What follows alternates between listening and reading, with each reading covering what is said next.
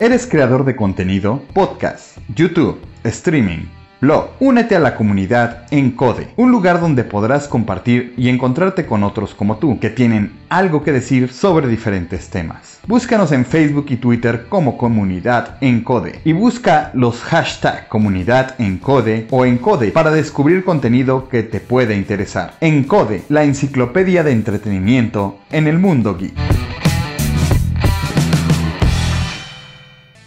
Lavandería Tortuguitas, Lavandería Tortuguitas, Lavandería Tortuguitas. Siempre dejan tu ropa limpiar. Si el ambiente tú quieres cuidar, claro que sí.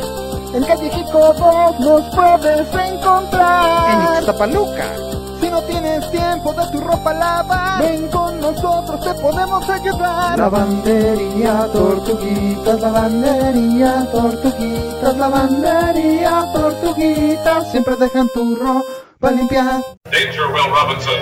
Danger, no, Will Robinson. Danger. Este programa, así como los comentarios emitidos por los participantes, carece de valor legal, datos reales, opiniones verídicas. Este es un programa para mayores de edad, no apto para troll. A troll. Si sufre de corazón, le da ataques de histeria, no le gustan las malas palabras, le gusta criticar y trolear en Dark Souls.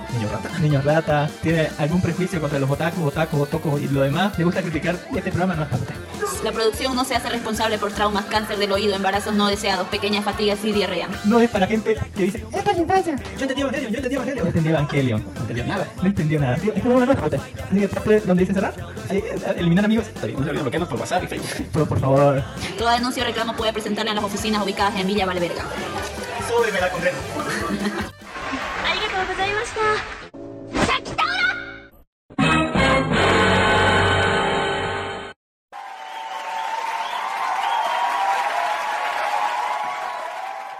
Sa, minna isshou ni tsukebe ga daisuki.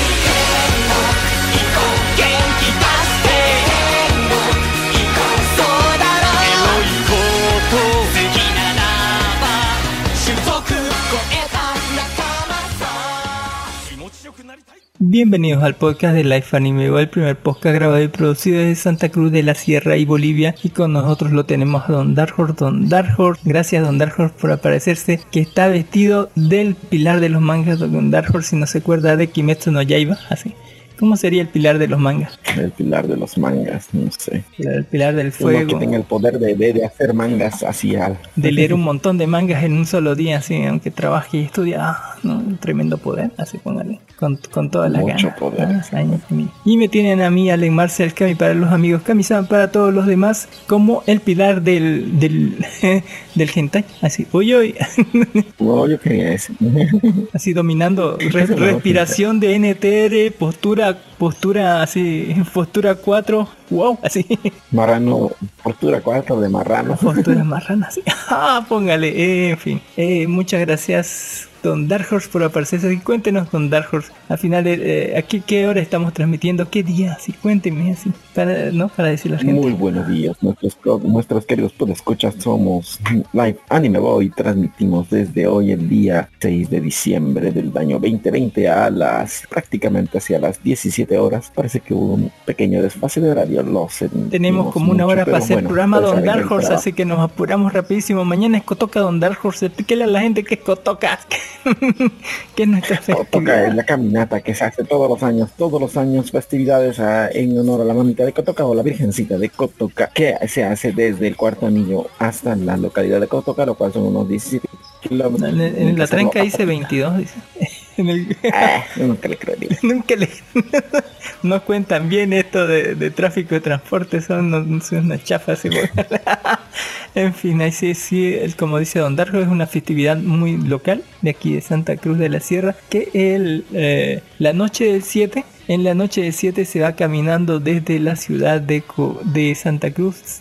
Se camina hasta Cotoca, que son unos 22, depende de dónde salga, pero desde el Cuarto Anillo más o menos yo le pillo entre 20 a 22 kilómetros. Y se van generalmente los que son religiosos con la procesión, con la virgencita, ¿no? Así rezando y todo eso. Y los que no van así caminando con los amigos, así haciendo migas, comiendo en el camino.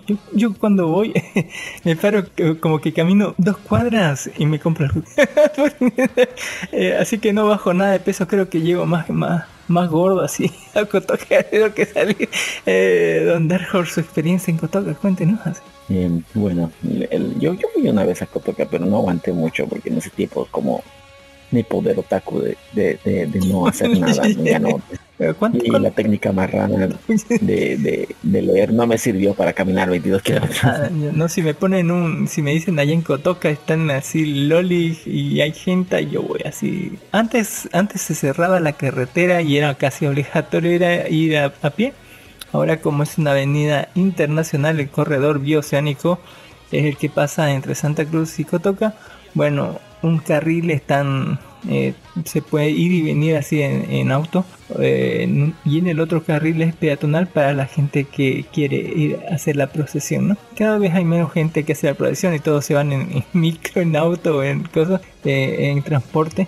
Qué terrible andar. Un día fui con un trecho con el traje de dinosaurio que tengo. Fue divertido. En fin, Don Dark, el chiquito padre así cuando tenía 8 años, 10 años nos llevaba así a caminar. Lo retrasábamos al viejo así porque éramos chiquitos pues, y nos valía casi gorro, nos dormíamos en media, no sé, pero padre era un capo para eso. En fin, Don Dark Horse, ¿alguna anécdota de Cotoca que tenga que contar antes de pasar al siguiente punto? Bueno, solo recuerdo el sueño y el cansancio nada más. Sí, se oye soñado y cansado Don Dark Horse ahorita. Ha estado grave su día, cuéntenos Don Dark Horse. Aparte de lo último así, friki que ha hecho, ¿cómo está exprimiéndolo el trabajo usted así en estos días? Aparte de la última vez que hemos hecho, hemos estado trabajando duro para poder conseguir nuestros pequeños lujos como ¿Aguinaldo? Son los padrón, el aguinaldo, y que no nos boten de la empresa y ya somos felices, ¿no? Bueno, y la situación es así. Bueno, ¿qué les puedo decir? El último friki que hemos hecho, estábamos un poco recuperando, viendo los animes de la temporada y viendo que ha salido, ya me he dado cuenta que salió la versión en buena calidad de Kimetsu no Yaiba. De buena calidad, de así, película, ¿no? Así. No. Pasable, así. Pirateado del cine. Claro, así. Del cine chino. Para que sea más pirateable. Y en fin. También salió hoy día el primer episodio de Shingeki no Kyojin, así para el disfrute de la gente que le gusta Shingeki no Kyojin. Ahí está, su última temporada, la primera parte de la última temporada. ¿Qué he hecho en la semana? Bueno, de todo, he estado así organizando cosas. Se me fregó mi tele grande, ahorita estoy con la tele chiquita, la de 55 pulgadas. Se me fregó la grande, así la veo en mi pantalla y se ve súper chiquita. Se ve chiquita la de 55 y así, aunque es 4K y todo, la veo chiquita y la veo plana, o sea, como la veo como si estuviera embombada, porque la grande le era curva. Así que llorando aquí mi tristeza, y no tengo suficiente plata ni siquiera para no, pero, para comprarme otra nueva. Así yo creo que esperaré al otro año. ¿Cómo se fregó? ¿Ah? Un día ya no prendió más. Se fregaron los LEDs. En fin, triste mi vida, no importa. Pero se puede mejorar. Sí, es mejor comprarse una nueva. En fin, ahí estamos donde Arthur sufriendo, hemos visto películas, nos hemos puesto al día con las series nuevas, hemos hecho programa Don Dark Horse ahí de la anterior semana para que no haya semanas sin programa. No hemos sacrificado 99% de mi punto de vida para sacar. Hemos recomendado la anterior semana, por si acaso está, nos ha tocado hacer review solito, Don Dark Horse, que solito que estaba. Y bueno, en ese fatídico intento de hacer podcast solo, qué triste me siento, Don Dark Horse. Si recomendamos una película de zombies, que es Block Z, la película de Ben, que es la continuación de la serie de Ben, así de los monstruos esos. Reseñamos la película de Cal, una película surcoreana de terror. Y la película Freak, que es una película muy interesante de comedia y horror comedia, así que bastante graciosa. En fin, Don Dark Horse, sí, nos divertimos un montón hablando solo. Qué terrible. Don Dark Horse. ¿Le parece bien si pasamos al sector de la noticia nada confiable y completamente falsa? Patente pendiente. Y que la patentaremos cuando Dark Horse se dé vacaciones y deje de trabajar para sentarse, ¿no? Solamente en su sillón mientras administra todas sus empresas. ¿O no? Algún día será. Algún día, ese día está de pronto cuando termine One Piece. En fin, Don Dark Horse. Bueno, ya en nuestro sector de noticias totalmente falsas y 100% nada confiables, la que la sacamos de esta página Somos Kurosai, muy agradecidos por hacer el trabajo que nosotros no haremos.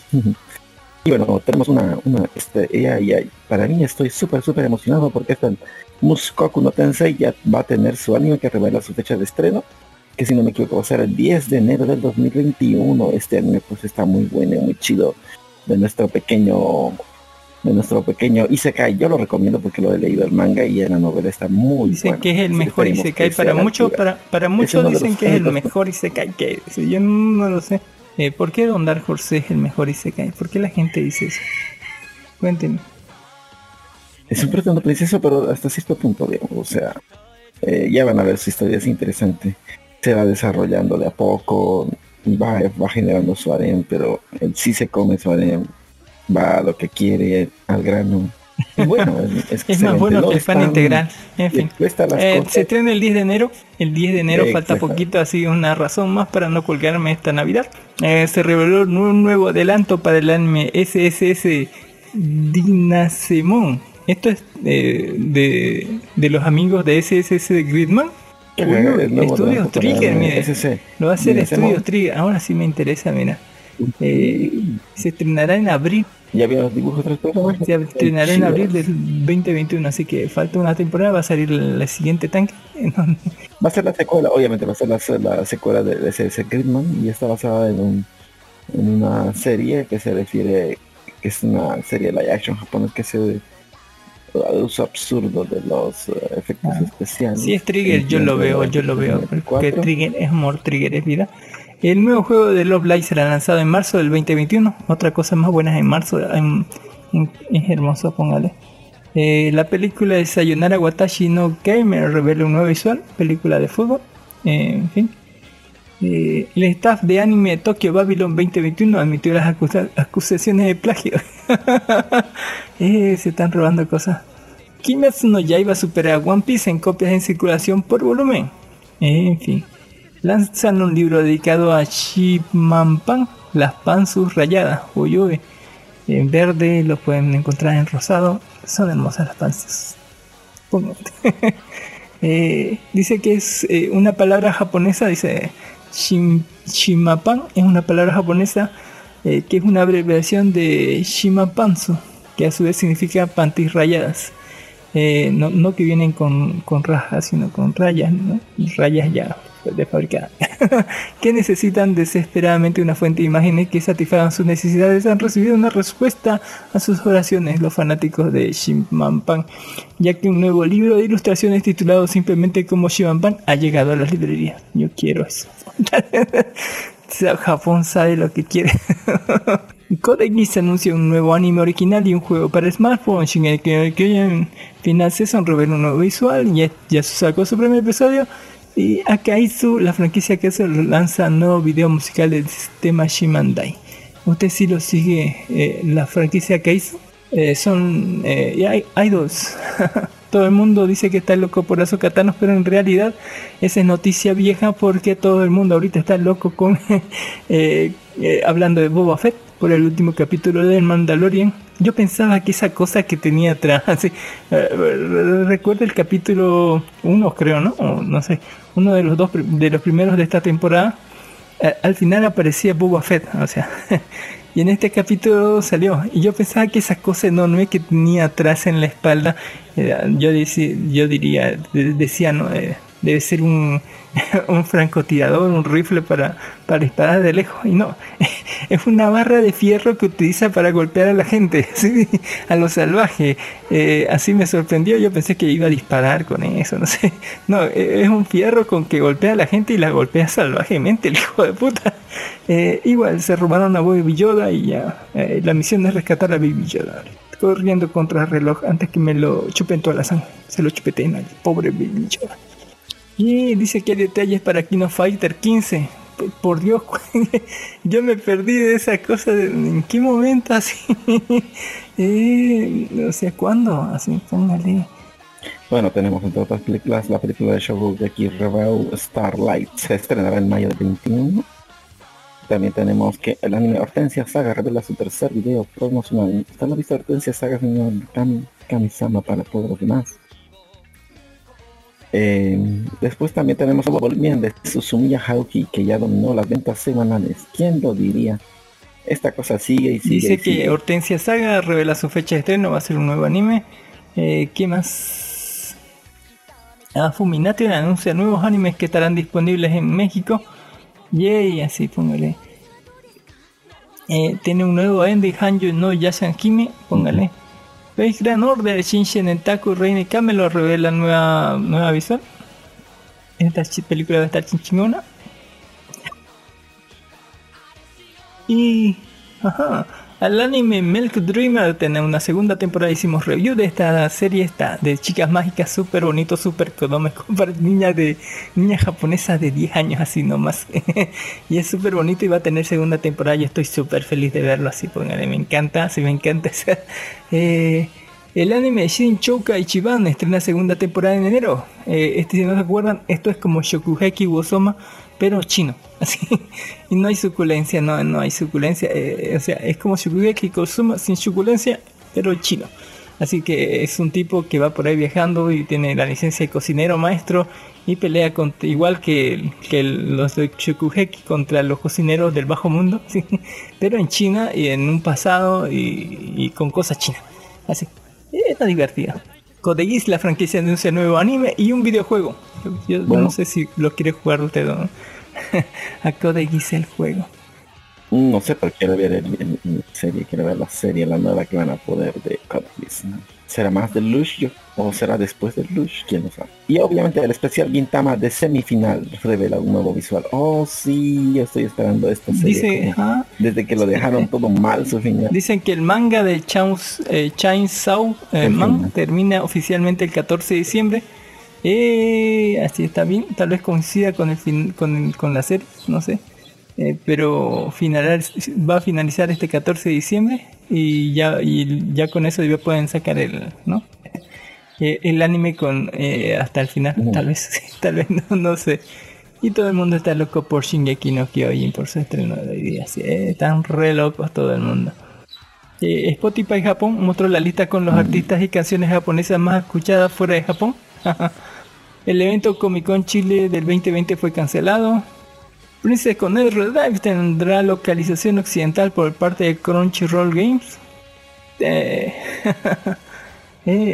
Dice, amantes de Genshin Impact recaudó casi $400 millones en móviles en solo 2 meses. ¿Quién diría? Dice que tildan de antipatriota a mi Hoyo por nerf a personaje en Genshin Impact. Uy, qué grave. Antipatriota, hijo. El manga Homúnculos tendrá adaptación cinematográfica live action en Netflix. Qué grave. Y Toho Animation transmitirá algunos de sus paneles de la June Festa 21 por YouTube. Ahí está, nos vemos. Terminó. Y todo el mundo habla de ese manga chileno que ganó un premio en la Jun Tezuka Manga 2020, ¿no? ¿Usted lo leyó ese manga?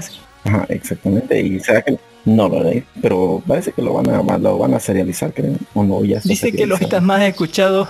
Creo que no lo he leído ni lo pienso leer así, pero dice que los artistas más escuchados en Japón, para terminar, le diré, artistas más escuchados fuera de Japón, que nos da esta lista, ¿no? de gente que estaba, que fueron Lisa, Rat Wimpies, One Ok Rock, Kenshi Yonezuno y así, Aimer, Yuki Hagashi, Iki Monogatari, Monogakari, The Cat from the Lost Shigure y Flow, así.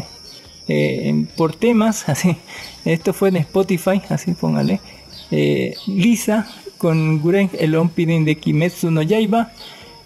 Un Ravel de el opening de Tokyo Ghoul. Silhouette de Kanabun, el 16avo opening de Naruto Shippuden. Bluebeard y Kimonogakari, el tercer opening de Naruto Shippuden. En quinto lugar, Tokyo Drift. Fast and Furious, Teriyaki Boys, el tema de Rápido y Furioso, Reto en Tokio. En sexto lugar, Peising, Kenshi Yonezu, segundo opening de Boku no Hero Academia. Summertime por Cinnamons, Everything Cinema. El octavo lugar, Crossfield, Lisa, el primer opening de Sword Art Online. Noveno lugar, Kyoran Heish Kid, The Oral Cigarrettes, el opening de Noragami Aragoto. Y por último, el BlacKkKlansman de Big Blanca, el décimo opening de Black Clover. Esas son las listas de Spotify de los más escuchados de Japón, fuera de Japón. Es como que te escuchan en hartos lados, así, en fin. Y ya hablando de música, les diré que lo que escuchamos en un primer momento fue el opening de Golden Kamuy. Póngale, de la Logia Shiripa y de Sugimoto el Inmortal, así póngale. En fin, muy buen opening, me encanta. Toda la semana estaba pensando en ese opening de Dark Horse, así. Y me lo olvidé en el último momento. En fin, Don Dark Horse. Le diré como siempre, le mandaré un saludo ahorita, sí, póngale, ahorita que estamos. En fin, para que usted aliste sus cosas, Don Dark Horse, le diré que le mandamos un saludo enorme a las 60 y más de 60, casi 70 personas quienes descargado nuestro programa 138, que en realidad lo sacamos anteayer, sí. Hace 2 días lo sacamos y ya tiene 65, más de 60 descargas. Y ya tiene ya le dio me gusta a don Juan José Hernández, un saludo y un abrazo enorme a don Juan José, y nos comentó la Línea Roja Podcast, así que no lo puedo ver.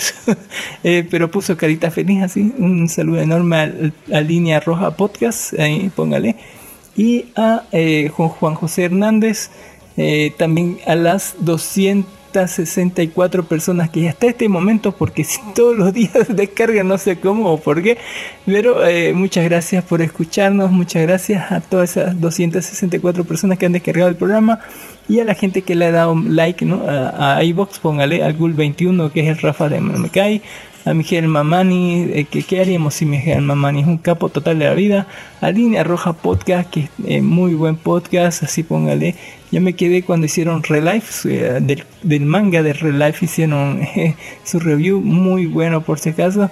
A Nación Poperto Podcast, que este domingo tenemos un especial navideño, que tenemos que hacer crossover con ellos y con la zona fronteriza. Y a Armando Vargas Brito de Level Podcast. Póngale muchas gracias por darle like, por meternos el pulgar en iVoox, etcétera, etcétera. No, muchas gracias. Don Dark Horse, ¿qué tenemos ahora? ¿Qué nos va a sorprender en su sección? Bueno, en mi sección, mi poderosa y linda sección, se trata de un manga que estaba leyendo, que se lo puedo decir, que está muy bonito. Y se trata,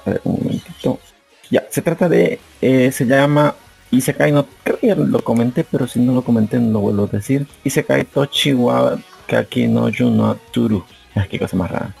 O mejor dicho, como, a ver, aquí se les pasa. Bueno, se trata de que es un Isekai donde el típico trabajador de una empresa es llevado o invocado repentinamente a otro mundo, y parece que es enviado y parecería como si fuera enviado a un campo de batalla. Sin embargo, él no tiene ninguna habilidad destacable y se le considera inútil, ¿no?, en el mundo normal. Obviamente este tipo negocia con el rey y recibe una parcela de tierra vacía y desierta sin ningún habitante a la vista. Pero tiene algo él que nadie no se lo dijo a nadie, que es el maestro de la supremacía. O sea que él es bueno en todo lo que aprende, digamos. Lo que aprende lo hace pero bien, digamos. Obviamente no, esa habilidad no se la dijo al rey. Y como el rey, digamos que lo invocó de otro mundo, dijo, no sirve, si le dio un lugar feo para que se muera, digámoslo así, para que no moleste. Entonces nuestro querido protagonista empieza a trabajar duro, más duro que de lo que se pueden imaginar. Y sin querer pesca una sirena. Buscando alimento, busca una sirena. Busca peces, ¿no? Pero y sin querer pesca una sirena, y según la sirena decía que sí, atrapabas a una sirena, te quedabas con ella, y se casa con la sirena en el capítulo 1 o 2. Es increíble cómo este protagonista avanza en esta cosa. Obviamente la sirena consideraba que los humanos eran inferiores, pero con el tiempo va viendo que su super amorcito es muy fuerte y aprende todo, pero lo hace re bien. Conquista calabozos. Está tan roto el tipo que hasta el rey demonio, digamos, que se vuelve su amigo. Así es, una sirena. Es un bonito, se los aconsejo muy bueno. Es un isekai, hay una loli vampiro. Exactamente, hay una loli vampiro y no, en realidad no es una loli vampiro, es una loli dragón. ¿Cuál es la diferencia? Tiene dragón. Entonces aquí nuestro héroe ya y se hace amigo de todo el mundo, empieza a romper y a crear su pequeña villa, su casita, y ahí te va mostrando cómo va haciendo su casa. Así es, discriminado el pobre. Él hace todo de cero. Lo bota, pero no tenía ninguna habilidad.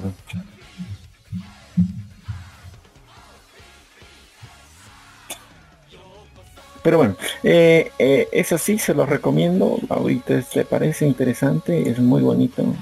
Es un anime más o menos tranquilo, no tiene muchas peleas. Y es como todo, ¿no? un prota roto en un mundo mágico.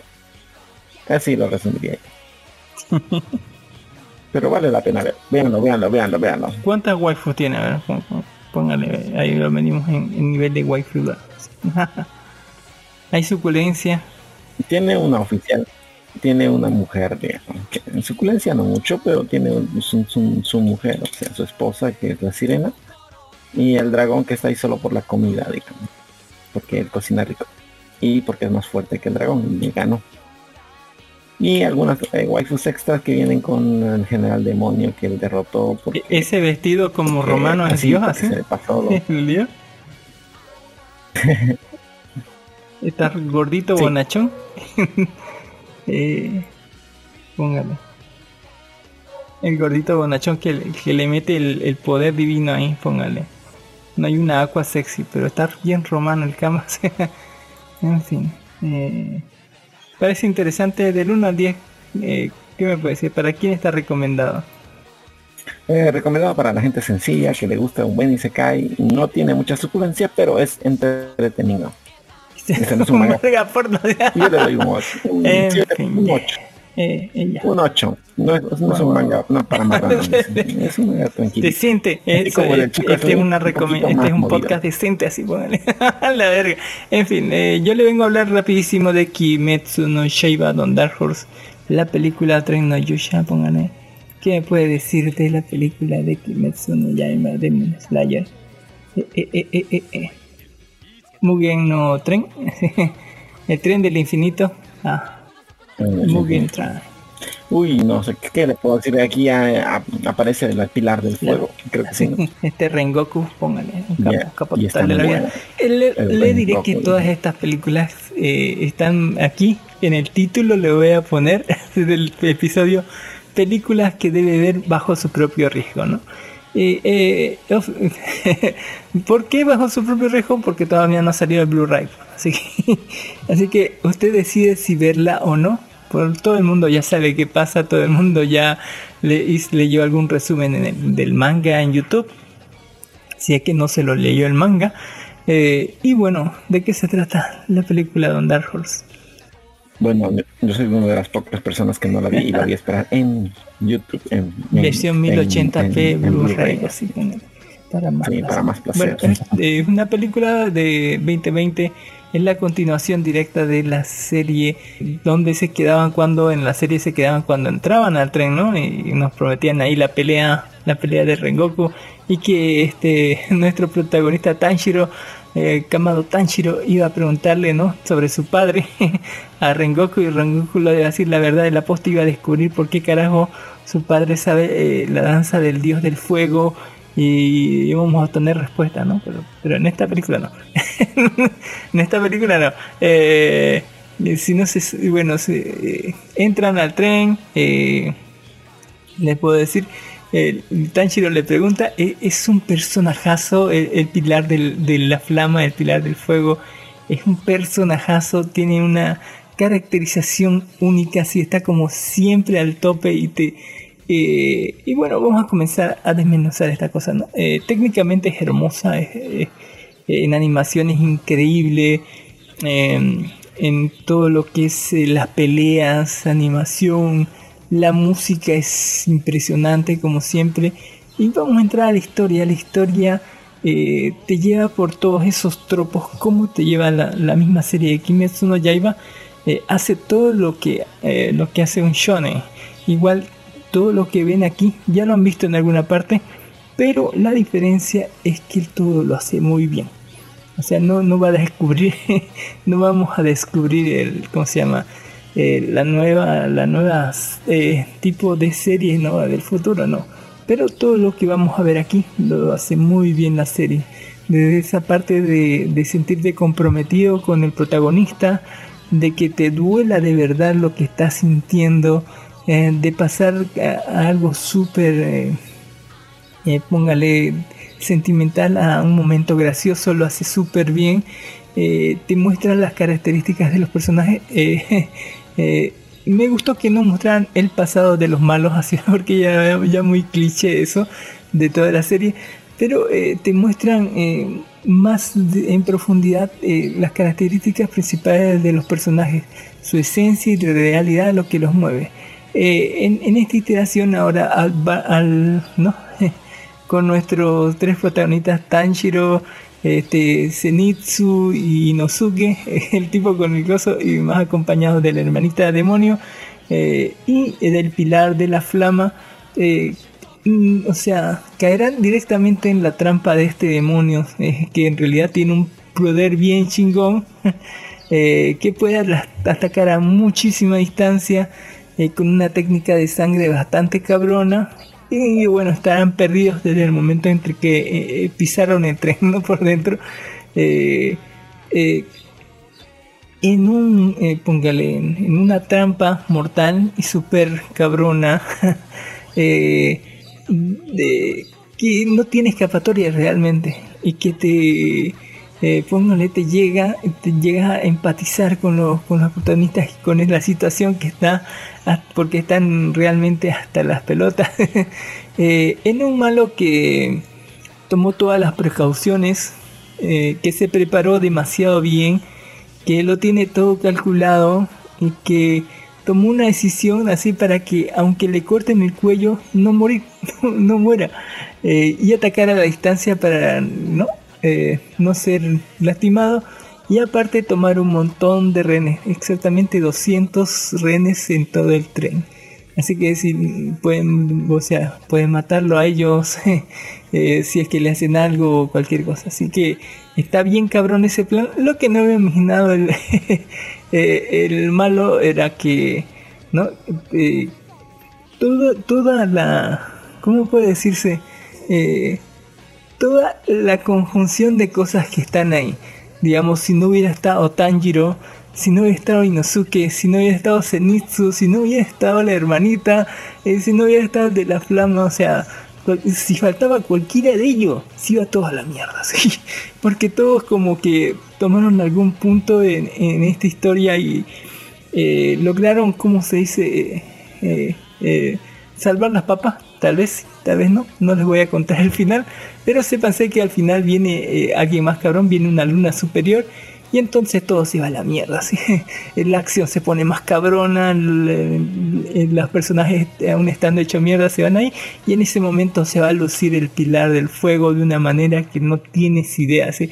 Que de una manera tan cabrona, tan espectacular, que al final te deja así con ese sabor amargo, llorando y gritando y diciendo, quiero más, así que...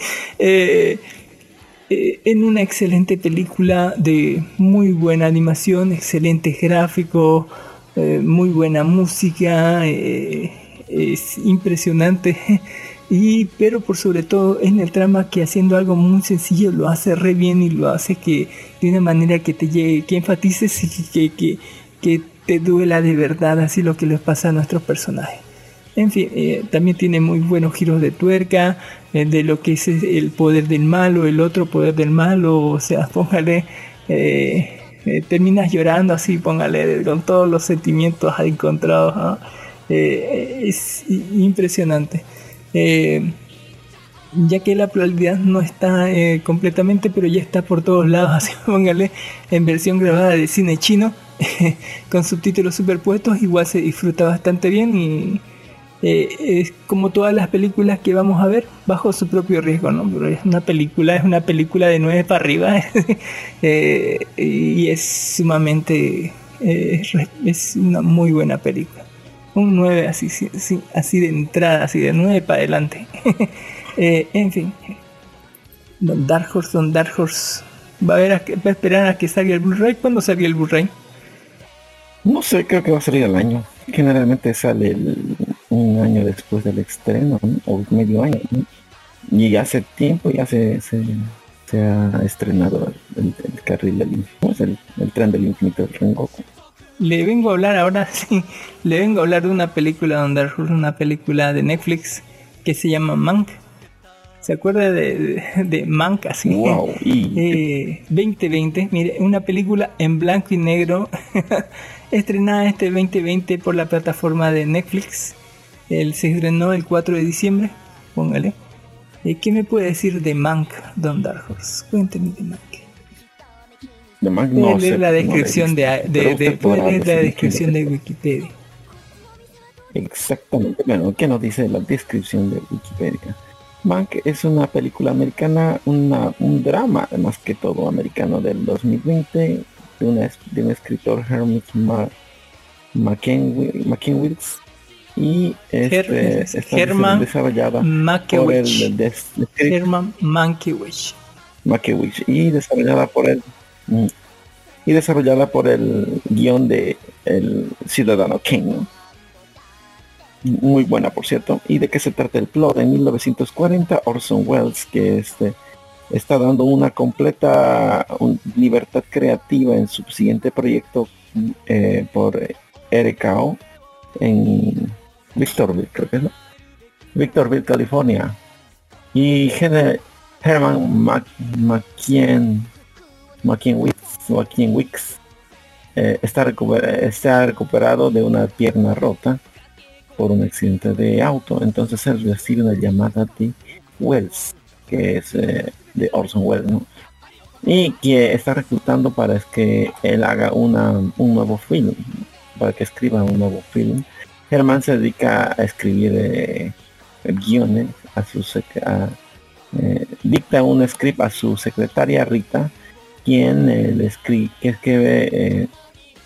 escribe abajo poniendo las similitudes entre el protagonista principal y William Randolph. En 1930 en Paramount Studios, Herman y otros escritores hablan a David Ozick, y la cuestión es que es mucha gente hablando a mucha gente. Le diré que esta película es dirigida por David Fincher, Don Dark Fincher. El guión la hizo su papá, el papá del director hizo el guión y lo tenía desde hace bastante tiempo, parece trabajado. ¿Qué ha hecho David Fincher? Póngale, hizo Alien 3, hizo Seven, así póngale esa película del asesino de los pecados capitales, The Game, póngale, Club de la Pelea del 99, Panic Room, Zodiac, El curioso caso de Benjamin Button, la película de Facebook, La chica con el dragón tatuado y... Gondegir que nace cuadrado. O sea, tiene cosas interesantes como Fight Club, Seven, Zodiac, Panic Room, o tiene mierdas como Facebook, así, como el que es el caso de Benjamin Button y así, póngale.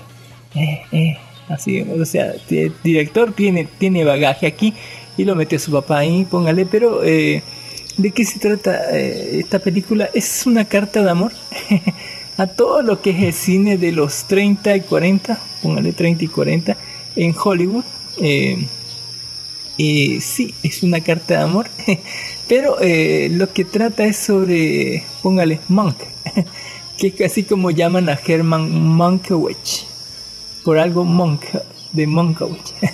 ¿Y qué hace Herman Mankiewicz? Bueno, en lo principio de la película vemos como lo están llevando a una casa, así, póngale, en Los Ángeles, a que lo atienda.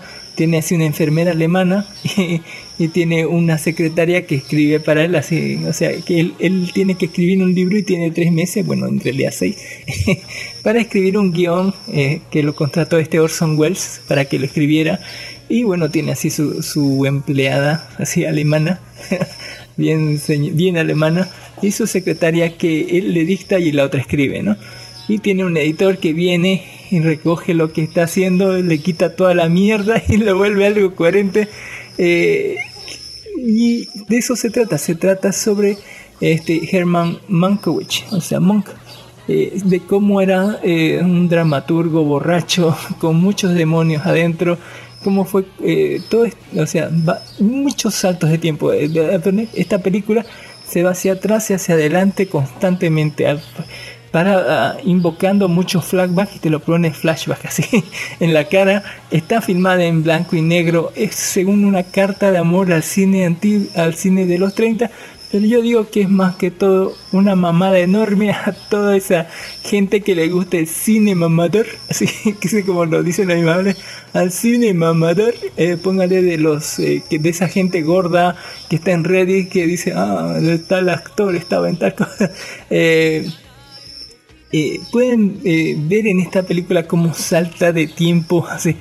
No trata de contarnos una historia lineal, y ahí mismo en la película lo dice en parte, cuando él está diciéndole, tu guión no tiene sentido, y él mismo dice, las historias que no deben contarse linealmente, las historias deambulan entre otro tiempo y otra cosa, así. O sea, dentro de la misma película te están educando, o por lo menos diciéndote que la misma película que estás viendo así salta de tiempo y que es así como debería ser, ¿no? Mientras que vos estás diciendo, no, qué mamador de mierda, así, podemos hablarlo desde los aspectos técnicos. Es hermosa técnicamente, póngale, la vestimenta, toda la indumentaria, todos los accesorios, autos, todo está muy bien hecho, está muy bien actuado. Lo tienen como protagonista principal al mismísimo Gary Oldman, que es el comisario Gordon en la saga de Batman de Nolan. Y estaba muy flaco en esa película hace ya 15 años, ahorita está regordo, casi no lo reconocí. Tienen luego como coprotagonista a esta Amanda, como carnita de la serie, ¿no? Amanda Seyfried, que ella sí la pueden reconocer como una de las amigas en Men Girls o Chicas Pesadas. Era una amiga de la principal, de las tres chicas, así, cabeza hueca.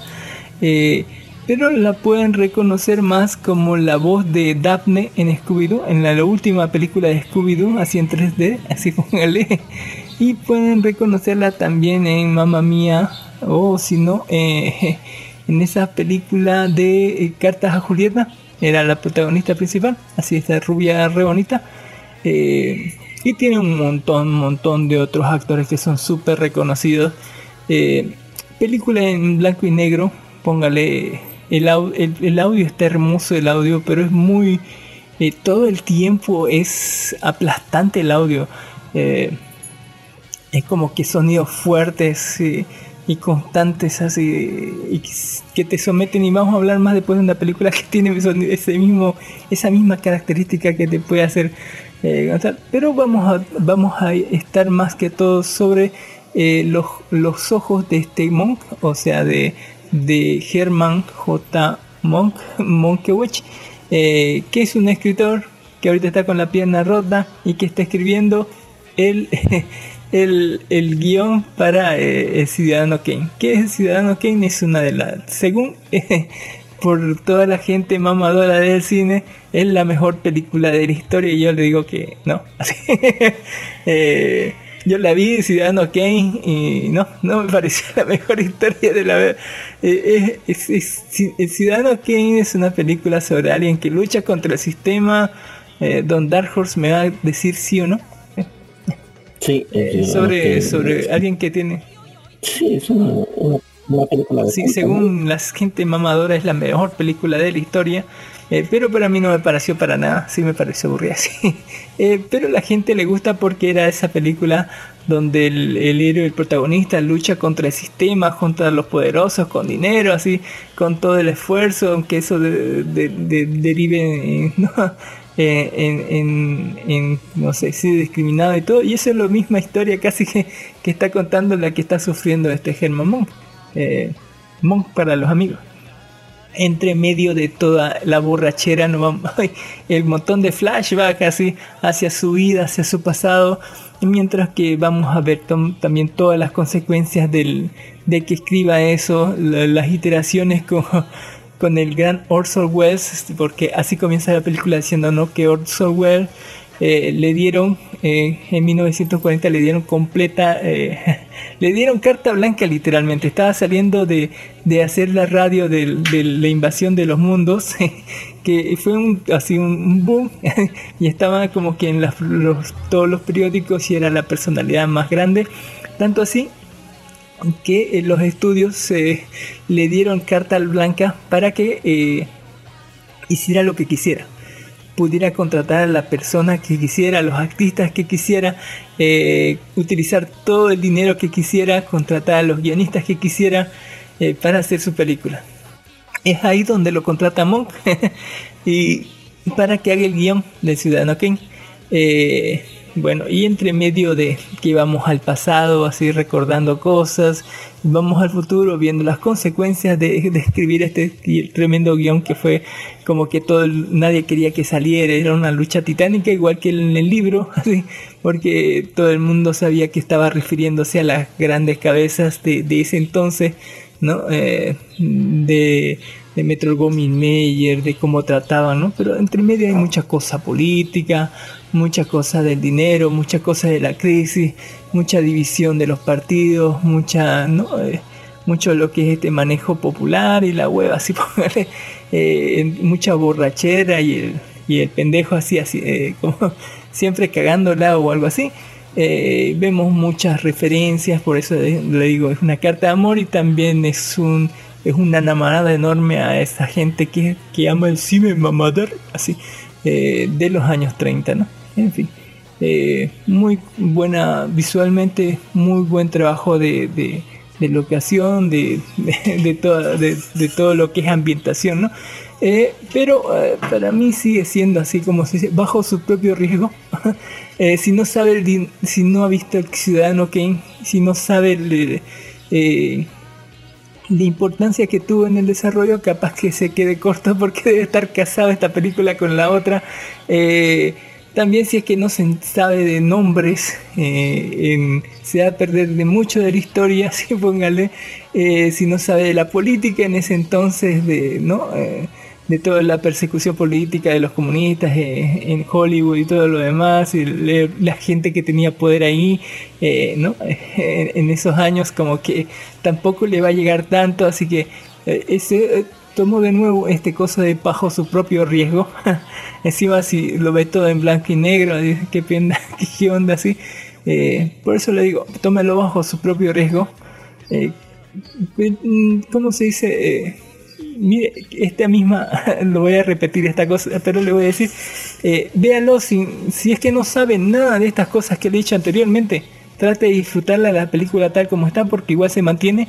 Pero si sabe de todas estas otras cosas, como que lo va a disfrutar más. Así que bajo su propio riesgo, véala. Sí. En fin, yo le doy un 8. Póngale, está bonita. 8.5 porque tiene muy buenas actuaciones. Y ambientación, sobre todo la ambientación. Y hablando de Nolan, así del director de la trilogía de Batman, así póngale, y de cosas del tiempo, de ir para atrás y para adelante, les traigo para el último esta película que se llama Tenet. Don Dark Horse, cuénteme de qué se trata Tenet. Así. Y bueno, para terminar, ¿qué me puedo decir de Tenet? ¿Qué me puede decir de Tenet? Tenet es una película de acción, thriller de ciencia ficción, escrita por Christopher Nolan. Y bueno, es una película donde, si no me equivoco, destaca una tecnología. A ver. Se trata de un agente de la CIA que es el protagonista, que participa en una operación encubierta en una casa de una ópera, es una ópera house, ¿no? Una ópera, Kibit Opera House. Su vida es salvada por una soldado enmascarado con una distintiva trinquete, quien... A ver, ¿qué me dice? Y él le diré que el protagonista...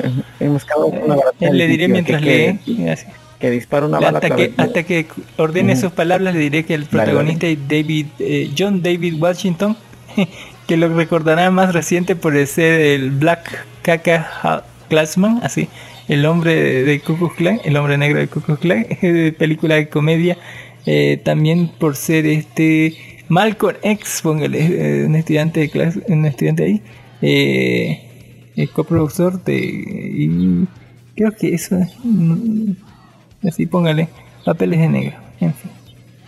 Y tiene dos películas todavía el 2021, Malcolm and Mary y Born to Murder, póngale. Pero lo pueden pillar más por la película del 2018, BlacKkKlansman, así. Una película de comedia de Ku Klux Klan. El coprotagonista es Robert Pattinson, que no necesita presentaciones, el nuevo Batman y antiguo vampiro que brilla, sí. Muy buena actuación, por si acaso, sí, póngale. Pero su presentación es súper ambigua, yo no lo reconocí como, pero no, tampoco es que aparezca tanto, pero lo que hace lo hace bien. Y la carnita de la película es Elizabeth de Becky, póngale, esa altanga, esa loca, póngale, es enormemente alta. Cuando se para a veces junto a alguna gente así, algún policía o militar, como que le gana una cabeza así fácil, le gana una cabeza cualquiera.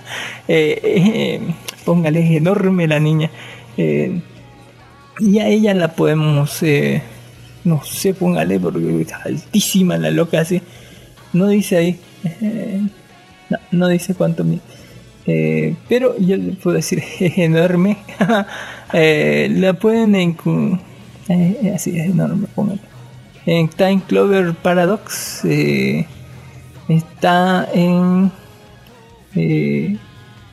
Macbeth, en Demand for Uncle, está en Everest, es Ayesha. Póngale, es Ayesha en Guardian of Galaxy. Es la de los que eran los que esos vestidos de dorado. Es Ayesha, póngale, en fin. Es en Time Bread como Eva, póngale, es la del es así, es hermosa pero altísima, si pongan alta la loca. En fin, ¿de qué se trata Tenet? Bueno, rapidísimo les contaré sobre esta película súper loca de Christopher Nolan. Así ya saben que Christopher Nolan le encanta jugar con el tiempo, le encanta jugar con las escenas de acción. Es un tremendo hijo de puta ahí. Y bueno, la película nos pone en manos del protagonista, el negrito, póngale, Jason es el protagonista, el agente de la CIA. ¿Qué puedo decir? Es un agente de la CIA y bueno, a la CIA les dan una pildorita, ¿no? Para, si te capturas, morde esto y te morís, así como en la KGB, así de renuncia a todo, así al final. Y bueno, en los primeros 10 minutos tienen tienen como una misión, la que falla todo, son capturados y al final él muerde la cosita y muere. En los primeros 10 minutos de la película. Pero en realidad no muere, como que esa pildorita al final termina como que induciéndole un coma, pero le sacan todos los dientes uno por uno con un cosido, así, qué horror, así. Bueno, después de reconstruirle los dientes y de decirle que fue el único que sobrevivió de su pelotón, que todos los demás cantaron y murieron, y él fue el único que mascó la cosita, así que lo recuperaron y ahora tiene un nuevo trabajo. Van por ahí, le dan un nuevo trabajo para que se una a esta nueva organización llamada Tenet, donde tienen que hacer una seña y decirle que son Tenet. Eso es todo lo que necesitas saber de la empresa, la cual tiene misión especial para él. Lo va a agarrar como un agente solitario, como un póngale 007. Te va a brindar algunos apoyos, digamos, como Robert Pattinson, póngale, que es Neil, póngale, va a servir como apoyo. Y entre todo esto va a salir también otra gente que le va a también servir como apoyo, que es de la agencia. Muy poco mira que toda la gente que conoce de la agencia le dice, ¿no? Yo solo sé esto me han dicho. Esto es lo que sé, no sé más, así. Y vamos a descubrir, ¿no? Todo esta complot, este complot por la gente del futuro, que está mandando cosas al pasado, para que un montón de cosas técnicas entre medio, como que se acabe el mundo, o sea, así. O que la gente del futuro venga hacia el pasado, pero en reversa. Porque dicen esta tecnología que según se creyó en el futuro, puede hacer cambiar la entropía de las cosas. O sea, si disparas una bala, la bala que va a ir en contra, digamos. Pero eso mucho tiene que ver con metafísica, con lo que vos estén pensando, con lo que esté en su lugar. Y así te plantean un montón de cosas científicas locas, que no tienen sentido, y cuando se encuentran con paradojas, son paradojas, no tienen que tener sentido. Con muchos de esos dilemas del abuelo, con muchos de esas del gato de Oppenheimer, toda esa mierda así. Muchas, ese era otro gato, no. Pero le diré que ese de otro, de otro multiverso.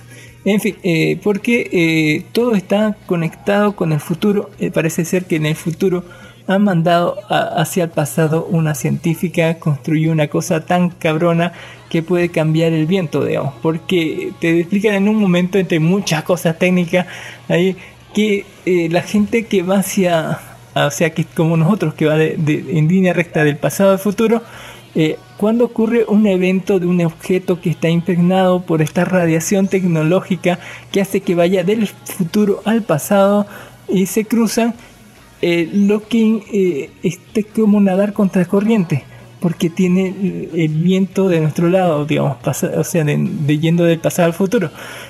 Por eso pueden prevalecer algunos eventos de ahí. Pero si el viento sopla del otro lado, significaría que sería tan fácil ir de adelante para atrás, así, de una forma catastrófica, ¿no? Póngale, por así decirlo. ¿Qué es lo que pasa aquí?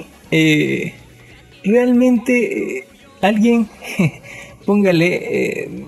Se tomó en serio esto, ¿no? O sea, fabricó esta cosa terrible en el futuro, y gente en el futuro que tiene acceso a esta tecnología de su puta madre, de que puede cambiar la entropía de las cosas, manda algunas cosas al pasado para su propio beneficio. Puede decirse que están cambiando cosas, ¿cómo decirlo? Están apostando todo por cambiarlo, pero también hay gente del futuro que quiere que las cosas que no se vaya toda la mierda, y así es. Bueno, nuestro querido amigo está trabajando para esta organización Tenet, mientras que se organizó un plan, ¿no? Hace tiempo, junto cuando esta niña, una super... póngale investigador en el futuro, fabricó algo que podía romperlo todo, destruirlo todo, y que lo escondió, ¿no? Bastante bien. Y bueno, cada una de las 9 naciones más poderosas del planeta tenían un pedazo de esta cosa que, si se juntaba todo, lo llaman el algoritmo, podría provocar el fin de la humanidad. O que todo vaya para atrás, no se sabe, así, pero algo cabrón va a pasar, así. Así que bueno, es bastante complicado de explicárselo a Don Dark Horse. Lo que tiene que saber es que alguien en el pasado, justo en el momento indicado, el mismísimo diablo, por así decirlo, así como en Shingeki no Kyojin, le ofreció un trato, así como se dice, para tenerlo todo, a cambio de que al final de su vida... como que tuviera como apretar el botón, por llamarlo así. Alguien, ese alguien se ha convertido en alguien súper poderoso y ya está obteniendo por la última pieza que le falta. Tal vez se le entregue a nuestro propio protagonista sin querer o queriendo, por un culito, no sé por qué.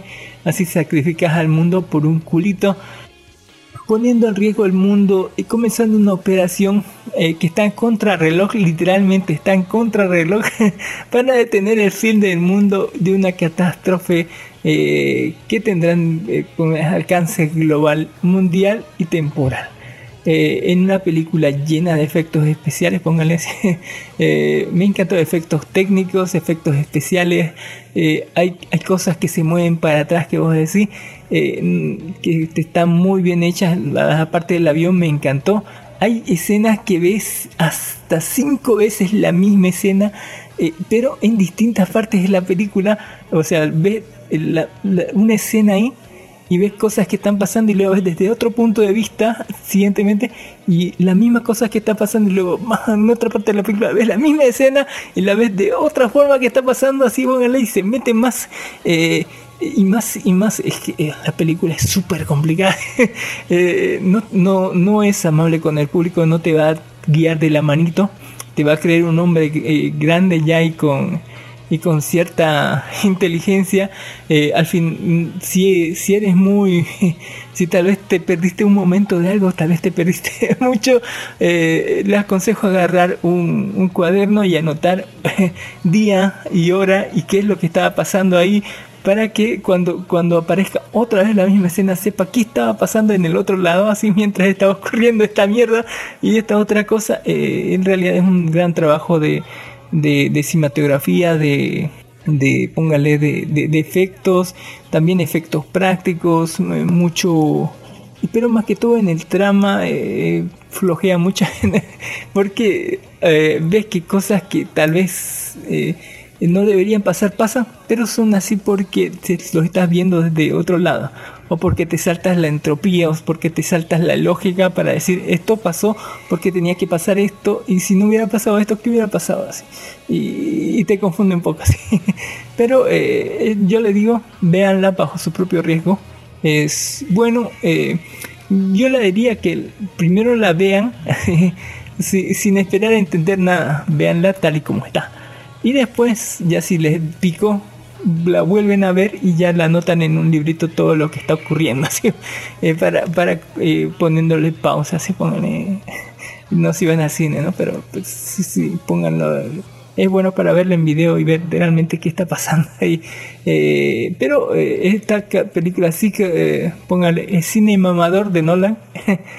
Porque eso de pasar el tiempo, porque algunas partes ves que van al revés y otras partes van hacia adelante, y luego se póngale, se meten a la cámara y salen otra vez adelante o salen otra vez atrás, y en un mismo momento están haciendo otra cosa y son ellos mismos, o sea, te das cuenta que es un quilombo, así que seguir toda esta mierda, así que bájenle bajo su propio riesgo.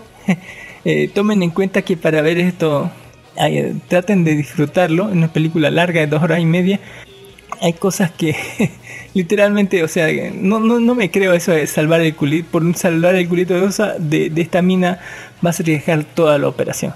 Sí, todo el mundo. Así, hay otras cosas que vos no crees porque están yendo al pasado y al futuro al mismo tiempo, así, y luego se cruzan y ves la información o ves gente que está ahí. Pero después de eso, si pasas todo esa quilombo de inconsistencias o consistencias, quién sabe, póngale, te topas con una muy buena película de acción.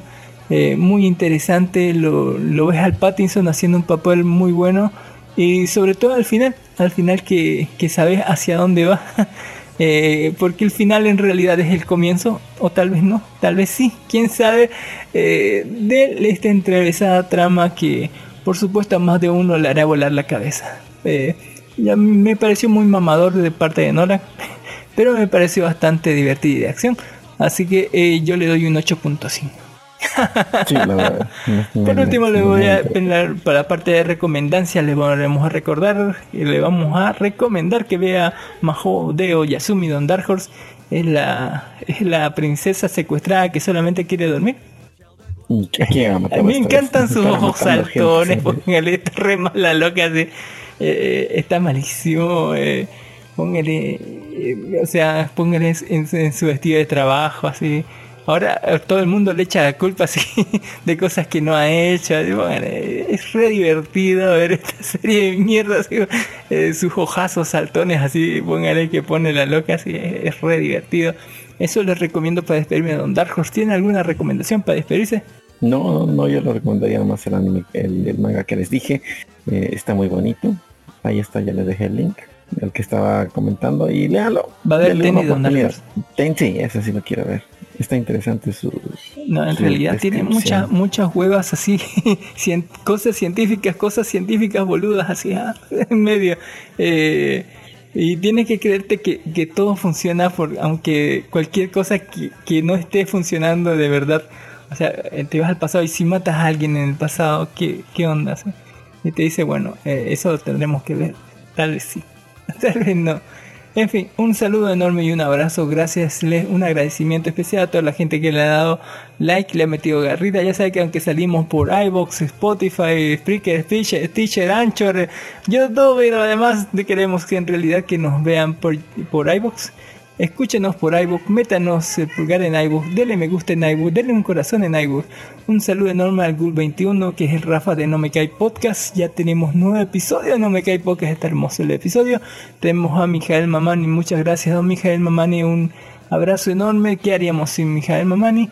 a Línea Roja Podcast, que es un podcast especializado en manga. Es muy bueno, estaban analizando el cómic de ReLife la última vez que lo vi, creo que ya sacaron otro, no sé, donde ha sido Poperto, que está, ¿qué era?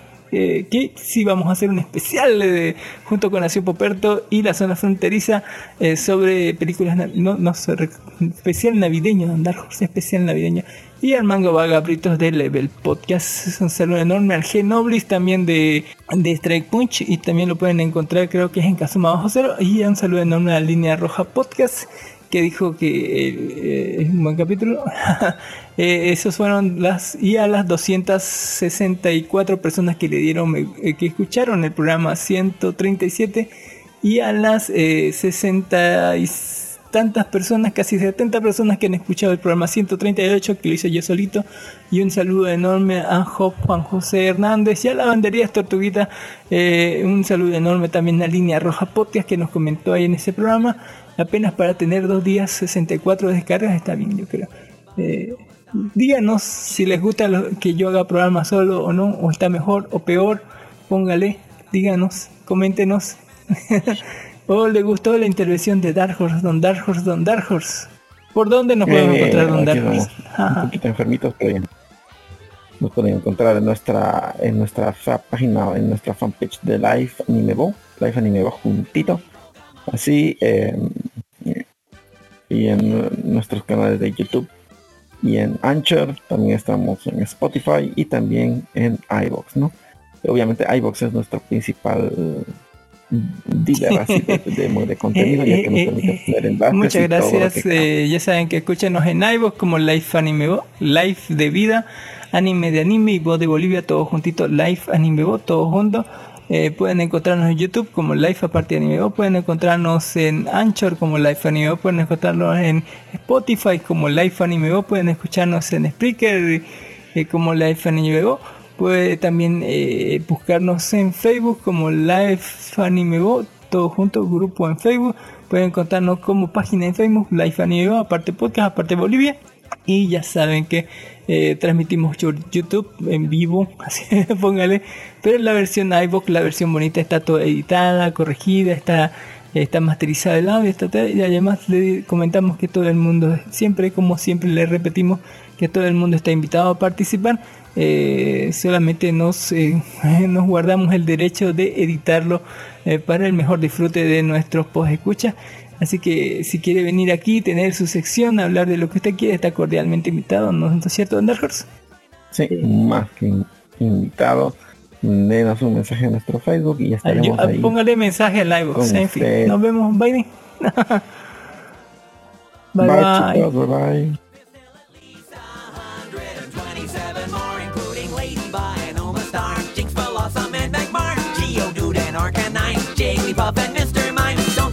Outside slash, execute and rapid dash, Licky Tongue and Porygon, everybody Pokemon!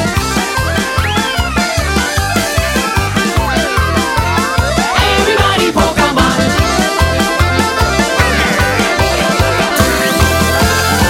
Everybody Pokemon! ¿Por qué lo va a ver, man? ¿Le gustó Ciudadano Kane? Voy a ver. Sí, me gusta, pero voy a ver si ahí lo voy a volver a ver la película o leeré la novela para criticar la película. Es larga la novela del Ciudadano Kane. No me pareció tan buena película. Pero sí va a ver Tenet, ¿no? Yo le digo que es una excelente obra film, o sea, tiene mucho de eso, de lo que es camiones así haciendo sanguchito a otro camión, así lo vimos eso en El Caballero de la Batman 2, El Caballero de la Noche. Está muy hermosamente, técnicamente filmada. Póngale el efecto técnico de la gente que va hacia atrás y la gente que va hacia adelante, las explosiones, las cosas que se derrumban o desaparecen, que van hacia atrás, las cosas que explotan y los autos, y más que todo las secuencias de acción filmadas hacia atrás, que van una vez hacia adelante, una vez hacia atrás, otra vez hacia adelante, en diferentes ocasiones, desde diferentes puntos. Digo que es un logro increíble técnico, póngale, por nada más de eso merece ser visto. pero el trama hace hoyos, hace muchos hoyos, hace como que alguien que está a punto de morir y como que, o sea, me muero, pero me llevo a todos conmigo, me llevo a todos los inocentes, así todo el mundo conmigo si yo muero. Me pareció un poco, no sé, como novia tóxico, así como una relación súper tóxica, decía, si no es mía, no es de nadie, así, literalmente así lo dijo en una parte de pendejo cuando hablaba de su esposa, si no eres mía, no eres de nadie, igual que el mundo dijo, si yo no vivo, pues nadie vive conmigo, así, si muero yo, mueren todos conmigo, así, posta, así que onda, así con el tipo, grave Don Darjor, grave, pero no sabe, en realidad no he visto nada de Tenet. No ¿Cuál es su opinión? Quería verlo, voy a verlo, quiero verlo, no quiero darme, quiero saber bien cómo está la película, revisarla y si vale la pena, cheque. Me avisa la próxima semana ya, así la ve. Nos vemos, Don Dark Horse. Ya, listo, señor Carmen. Bye bye. ¿Qué me recomienda de llevar para el especial de Navidad de Nación Poperda? ¿Qué puedo llevar? ¿Qué película puedo llevar? ¿Qué serie? ¿Qué película? ¿Qué anime? Otra infinito sería una película navideña. No. ¿Qué terror? Póngase en ondas, despierte. Lo vemos, Dark Horse. Bye. Chao. Bye bye, chao, chao.